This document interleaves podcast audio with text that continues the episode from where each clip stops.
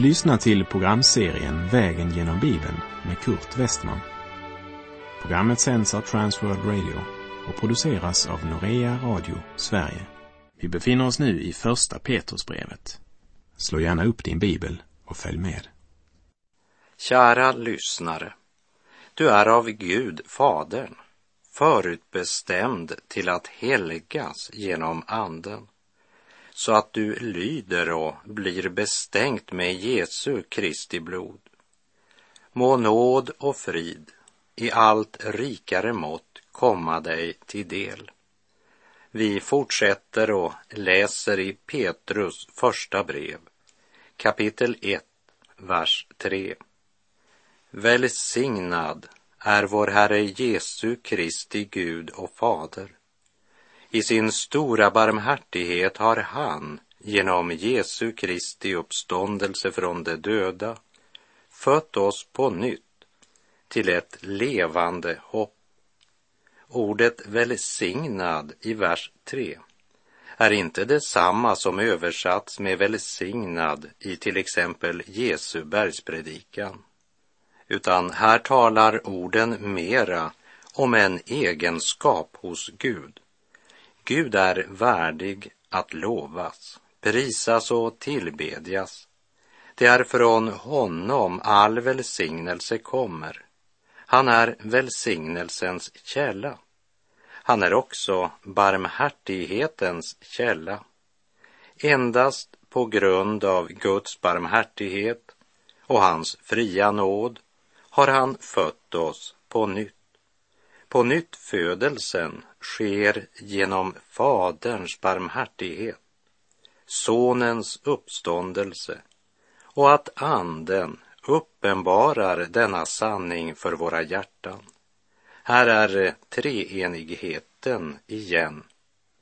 När Paulus håller sitt försvarstal inför kung Agrippa så säger han att det är just för att han tror det hopp Gud gett genom profeterna.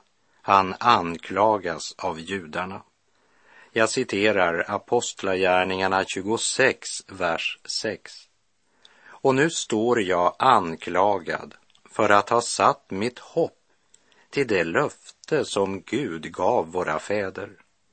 Det är detta löfte som de tolv stammarna i vårt folk hoppas få se uppfyllt medan de ständigt tjänar Gud dag och natt. För det hoppets skull, konung Agrippa, anklagas jag av judarna. Så säger Paulus, och då frågar han kung Agrippa, varför anses det otroligt bland er att Gud uppväcker döda? Petrus säger, i sin stora barmhärtighet har Gud genom Jesu Kristi uppståndelse från de döda fött oss på nytt till ett levande hopp. Hoppet är inte taget ur lösa luften. Det vilar på ett historiskt faktum, nämligen det faktum att Jesu grav är tom. Han är uppstånden. Han som vi har satt vårt hopp till lever.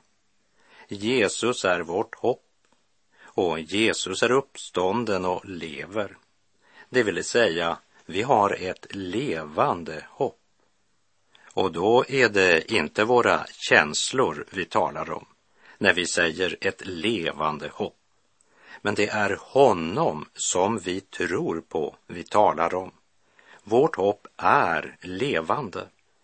Och genom Jesu Kristi uppståndelse från de döda har Gud Fadern fött oss på nytt till ett levande hopp.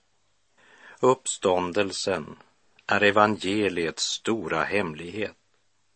För Kristus stod inte upp därför att han var Guds son, men därför att han hade uppfyllt lagen.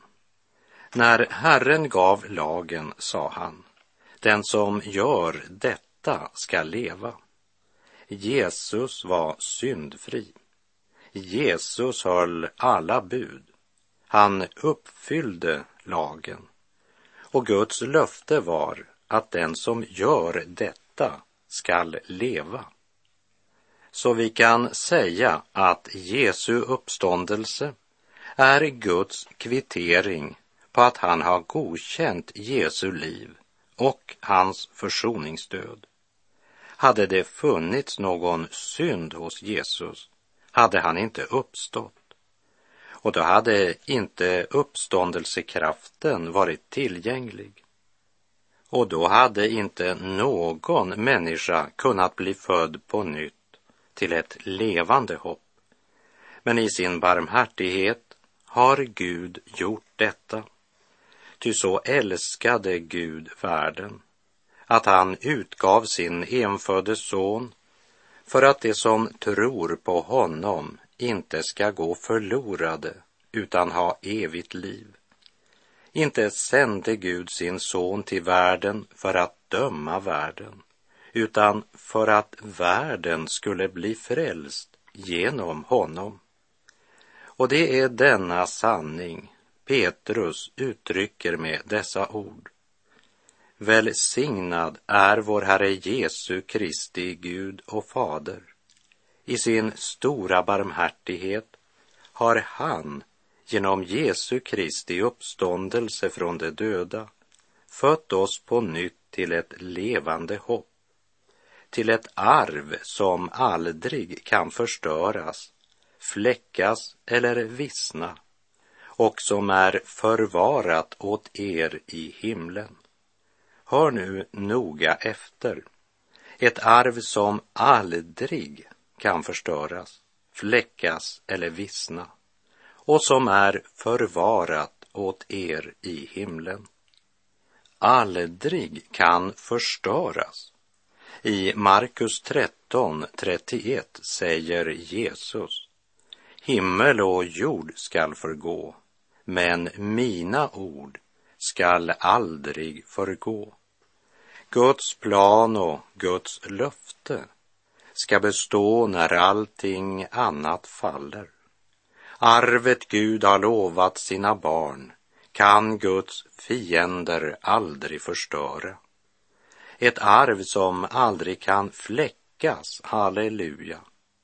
Min skröplighet, mitt svek, mina nederlag kan inte ge en enda liten fläck på den arv Gud förvarar åt mig i himlen. Han har fött mig på nytt till ett levande hopp och till ett arv som aldrig kan förstöras eller fläckas. Lovad vare Gud. Och det kan aldrig vissna.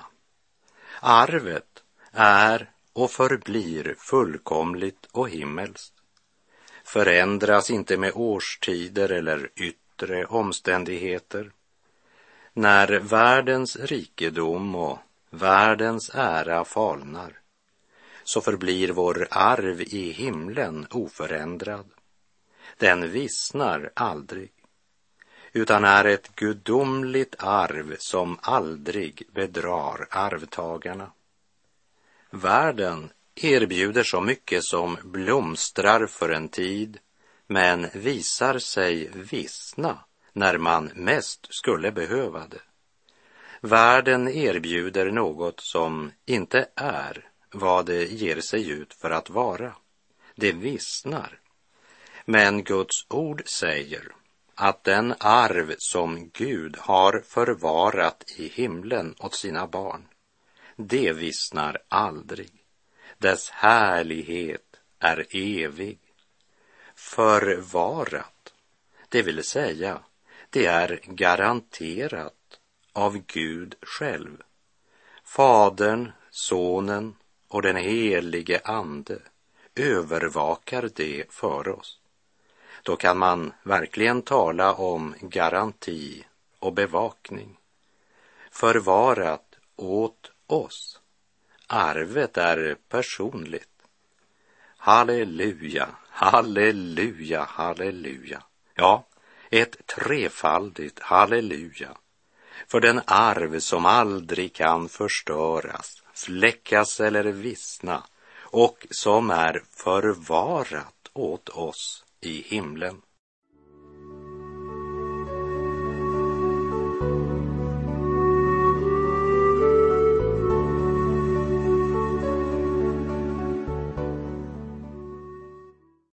Petrus har i de tre första verserna beskrivit vad Gud redan har gjort för oss. Och i vers 4 lyfte han vår blick mot framtiden, arvet som väntar. Vi läser Petrus första brev kapitel 1 och vers 5. Med Guds makt blir ni genom tron bevarade till den frälsning som finns beredd och som skall uppenbaras i den sista tiden. Genom tron bevarade. Bevarade är ett av de mest underbara ord jag vet. Det talar både om Guds vilja och makt att bevara den som blivit frälst genom tron på Herren Jesus Kristus. Frälst genom tron och bevarad genom tron. Det har berättats många osanna och uppdiktade historier om snåla skottar. Men nu vill jag berätta för dig om en äkta skotte som var så sparsam när det gällde honom själv. För att gravstenen inte skulle bli för dyr så ville han endast ha ett ord ingraverat på den. Och det ordet var hämtat från Petrus första brev kapitel 1, vers 5. Och det var ordet bevarad. Genom tron bevarade till den frälsning som finns beredd och som ska uppenbaras i den sista tiden. Till det troende i Filippi skriver Paulus i Filipperbrevet 1, vers 6. Jag är övertygad om att han som har börjat ett gott verk i er också skall fullborda det in till Kristi Jesu dag. Kära vän som lyssnar, tror du att eh, Gud kan bevara dig? Gud kan tillfredsställa våra djupaste behov. Men jag måste med smärta säga att det är inte alltid jag är tillfreds. Men det är inte Guds fel. Jag blir ofta så alltför upptagen av det som är här nere på jorden och behöver om och om igen lyssna till Paulus förmaning i Kolosserbrevets tredje kapitel där han säger Då ni alltså har uppstått med Kristus, sök då det som är där ovan, där Kristus sitter på Guds högra sida. Tänk på det som är där ovan, inte på det som är på jorden. Rikta din blick på din arv som aldrig kan förstöras, fläckas eller vissna och som är förvarat åt dig i himlen. Vi är av Gud, Fadern, förutbestämda till att helgas genom Anden, så att nåd och frid i allt rikligare mått kommer oss till del. Och inför detta vill jag ropa med Paulus i Filipperbrevet 3.12. Inte som om jag redan har gripit det eller redan har nått målet. Men jag jagar efter att gripa det eftersom jag själv har blivit gripen av Kristus Jesus. Herre, med kraft ifrån höjden bekläd mig jag är så kraftlös och svag i mig själv, sjunger Lina Sandell. Kära vän som lyssnar. Du klarar inte att leva ett kristet liv. Men medan du ännu var Guds fiende blev du försonad med Gud genom hans sons död. Hör vad som står i Romarbrevet 5, vers 10. Ty om vi, medan vi var Guds fiender, blev försonade med Gud genom hans sons död, hur mycket säkrare ska vi då inte bli frälsta genom hans liv när vi nu är försonade Men inte bara det. Vi gläder oss även i Gud genom vår Herre Jesus Kristus, genom vilken vi nu har tagit emot försoningen. Det har till tider varit en tendens att eh, fokusera mera på Kristi död än på Kristi liv. Och då blir det lätt religion. Men stryk ett kraftigt streck under orden frälsta genom hans liv. Jesus lever. Han lever i den troendes hjärta. Han är verksam idag och han ska bevara dig. Du blir frälst genom hans liv. Bibeln talar både om vad Gud har gjort för oss, men även om vad Gud gör i oss genom Jesus Kristus, vår frälsare. Jag talar inte om att leva så att vi blir rättfärdiga, men om att leva i ljuset därför att vi är rättfärdiga genom reningen i Jesu Kristi blod. Och Gud har en arv i förvar åt oss. Det är en arv som inte kan ses med vårt lekamliga öga, men som är långt mera verklig än något av allt som kan vinnas eller ärvas av det som är synligt. Låt mig få nämna en del av arvedelen som du får ta ut redan här och nu. Du får ta emot kraften av det han är på samma sätt som du redan tagit emot kraften av det han har gjort. Det handlar alltså om vår arv i Kristus. Och samtidigt är det en förmaning att förvalta arvet och leva det kristna livet. Det borde märkas att vi har fått ett arv som aldrig kan förstöras, fläckas eller vissna. Med Guds makt blir vi genom tron bevarade till den frälsning som finns beredd och som skall uppenbaras i den sista tiden.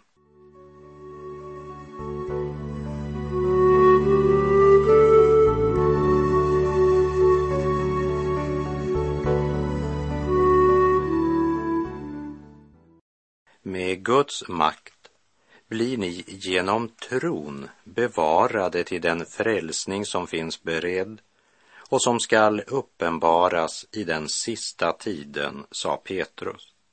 Och så nämner han en av konsekvenserna av denna sanning, att vi genom Guds makt blir bevarade. Vad då bevarade? Bevarade till den frälsning som finns beredd. Det finns något berett för alla Guds barn som är så fantastiskt att inget pris är för högt. Frälsningens slutmål är så underbart att vi ska glädja oss även under våra prövningar. Vi läser Petrus första brev kapitel 1, vers 6. Gläd er därför, om ni nu en kort tid måste utstå prövningar av olika slag. Gläd er därför. Därför pekar tillbaka på det han just har sagt i de tidigare verserna. Gud har genom Jesu Kristi uppståndelse från de döda fött oss på nytt till ett levande hopp, till ett arv som aldrig kan förstöras, fläckas eller vissna och som är förvarat åt oss i himlen. Och med Guds makt blir vi genom tron bevarade till den frälsning som finns beredd och som ska uppenbaras i den sista tiden. Därför ska vi bara glädja oss om vi en liten stund måste utstå prövningar av många slag. Vi vill gärna slippa lidande, men ha trygghet. Vi vill gärna slippa prövningar, men ha visshet. Men där prövningarna och lidandet är förenat med visshet om vårt barnaskap hos Gud, så skapar det faktiskt glädje. En glädje som består också under prövningar.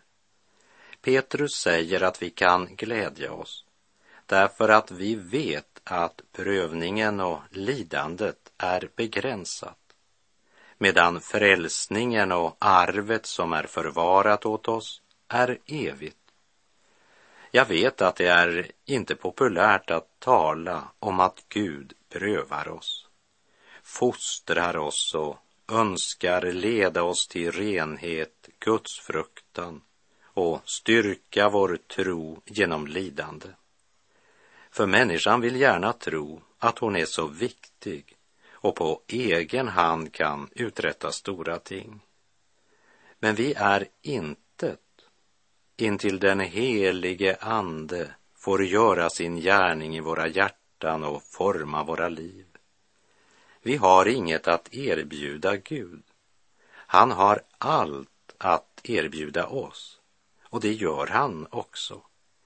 Det är viktigt för oss att komma ihåg att våra prövningar varar endast en begränsad tid. Paulus uttrycker det så här i Andra Korinterbrevets fjärde kapitel, vers 17 och 18. Ty vår nöd som varar ett ögonblick och väger lätt bereder åt oss på ett oändligt rikt sätt en härlighet som väger tungt och varar i evighet. Vi riktar inte blicken mot det synliga utan mot det osynliga. Ty det synliga är förgängligt, men det osynliga är evigt. Mycket av det som är så viktigt för oss har egentligen inget värde när det sätts in i evighetsperspektivet eftersom det bara är sådant som förgår. Och mycket av det som vi önskar är faktiskt bara nedbrytande för vårt andliga liv. Hur många är det väl inte som har läst Jesu ord i Lukas 18.25. Det är lättare för en kamel att komma igenom ett nålsöga än för en rik att komma in i Guds rike. Och som bekänner, jag tror på Jesus, men samtidigt hoppas vinna en miljon kronor eller mer på Lotto eller något annat penningspel. Gud önskar öppna våra ögon för verkliga värden istället för allt förgängligt som glimmar här i denna värld. Därför säger han att vi ska glädja oss om vi nu en kort tid måste utstå prövningar av olika slag. Och så fortsätter han i Petrus första brev kapitel 1, vers 7. Äktheten i er tro är långt värdefullare än guld som är förgängligt, fastän det håller provet i eld. Och den tron ska visa sig bli till lov, pris och ära när Jesus Kristus uppenbarar sig. Äktheten i tro är värdefull i Guds ögon. Vad är det du och jag tänker på när vi säger att något är värdefullt. Efter att guldet brutits så smälts det ner och renas. Den oerhörda hettan är inte för att förstöra guldet. Tvärtom, hettan renar och förädlar. Längre fram så påminner också Petrus om att det inte var med förgängliga ting silver eller guld som ni friköptes från det meningslösa liv som ni övertagit från era fäder. Äktheten i er tro är långt värdefullare än guld.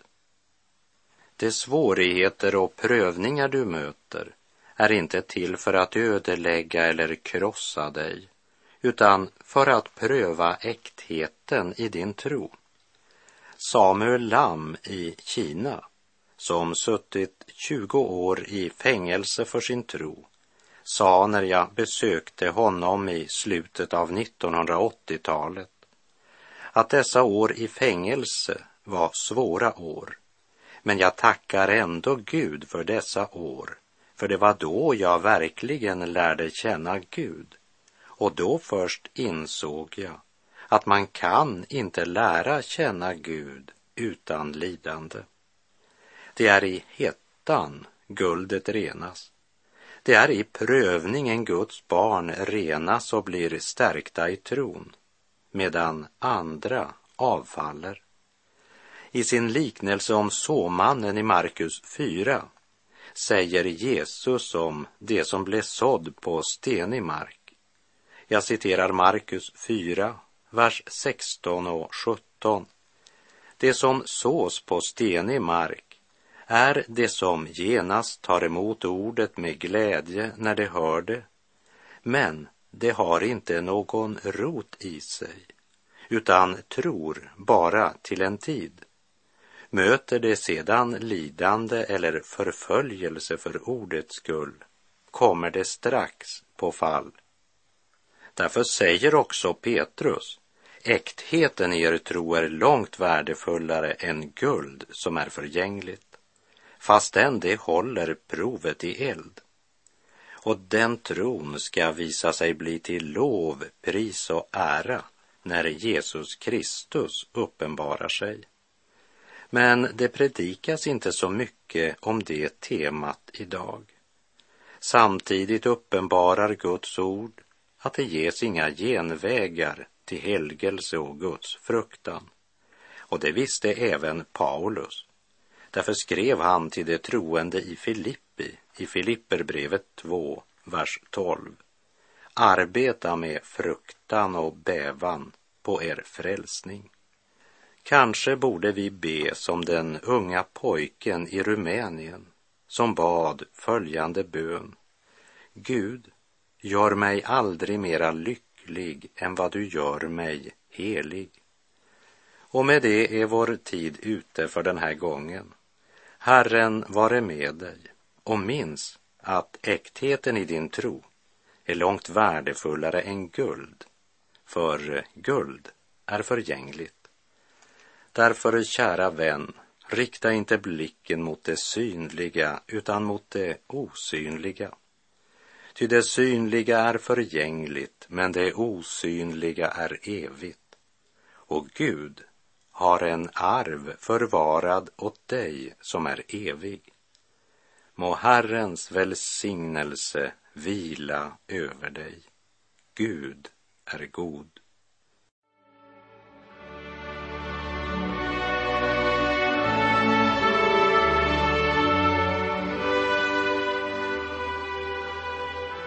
Du har lyssnat till programserien Vägen genom Bibeln med Kurt Westman som sänds av Transworld Radio. Programserien är producerad av Norea Radio Sverige. Om du önskar mer information om vårt radiomissionsarbete så skriv till Norea Radio Sverige, box 3419 103 68 Stockholm. Adressen är alltså Norea Radio Sverige box 3419. Postnumret 10368 Stockholm.